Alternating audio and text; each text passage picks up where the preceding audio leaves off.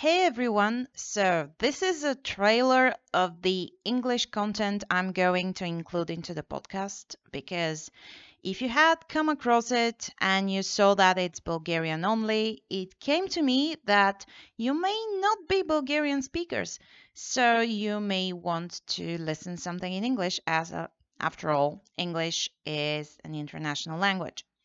But since I don't have translations of my writings, for the English speakers, or in our case, listeners of the podcast, I have something more interesting to do. So, I'll do a series of talks about writing, how I see it, ideas in writing, and probably some book reviews of things I have read and I like, or on the other hand, I hate and you'll have the opportunity to listen and comment and leave your thoughts somewhere down below in the comments.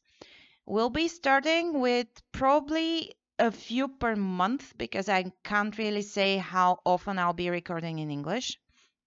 And please be kind to the poor speaker here as I'm non native and I'll be speaking unscripted as I am now.